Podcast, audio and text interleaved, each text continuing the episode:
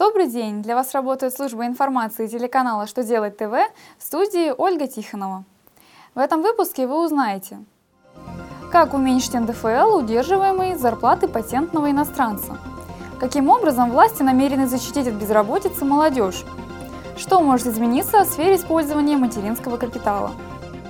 Итак, о самом главном по порядку –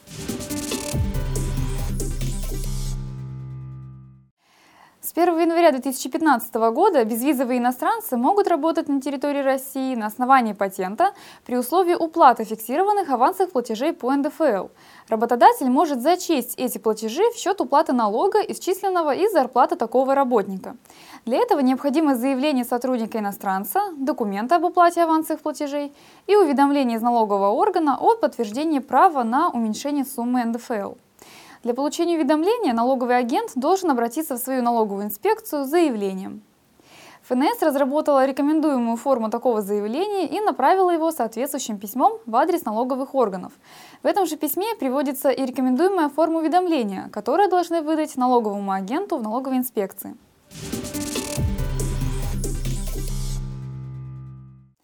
Целях снижения уровня безработицы депутаты Госдумы предлагают обязать работодателей трудоустраивать молодежь и пенсионеров. Парламентарии разработали законопроект, согласно которому все российские компании, независимо от организационно-правовых форм и форм собственности, должны организовать квотирование рабочих мест для указанных категорий граждан.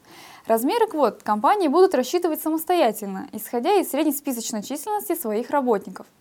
Проект обязывает работодателей организовывать квотирование за счет собственных средств, а взамен предусматривает предоставление налоговых и иных льгот.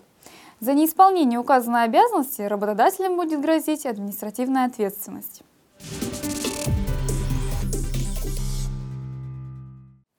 Правительственная комиссия по законопроектной деятельности одобрила инициативу Минтруда, расширяющую возможности использования материнского капитала.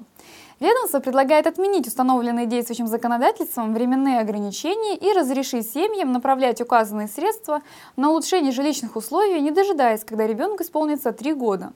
То есть принятием законопроекта граждане могут получить право использовать материнский капитал в качестве первоначального взноса по ипотеке сразу же после рождения ребенка. Авторы инициативы отметили, что сегодня такой возможностью воспользовались всего чуть более 400 семей. Ожидается, что с реализацией нововведений их количество значительно возрастет.